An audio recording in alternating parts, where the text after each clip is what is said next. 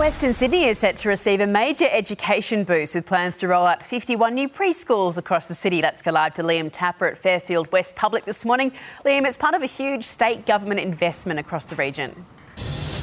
Yeah, it certainly is, Eddie. In fact, it's a record investment, the largest ever carried out by a New South Wales government. Close to $770 million will be pumped into creating new preschools. The vast majority of those, they will be out here in Sydney's west, Fairfield West, where we are this morning, also Blacktown, Bankstown, even the small suburb of Blackett out near Mount Druitt. They're all set to receive a new preschool, but how it's going to work, the vast majority of these 51 that will be out here in the west, they're going to be built next to existing primary and public schools to try and cut out that, that double drop off that makes parents' mornings so challenging sometimes when they have to drop one child off at preschool, the other one off at their public school. So hopefully this move will alleviate that completely. We're going to get an idea of the full list later in the morning. However, this certainly, Eddie, it certainly is great news for those mums and dads, particularly out here in the West. Certainly is. Thank you, Liam.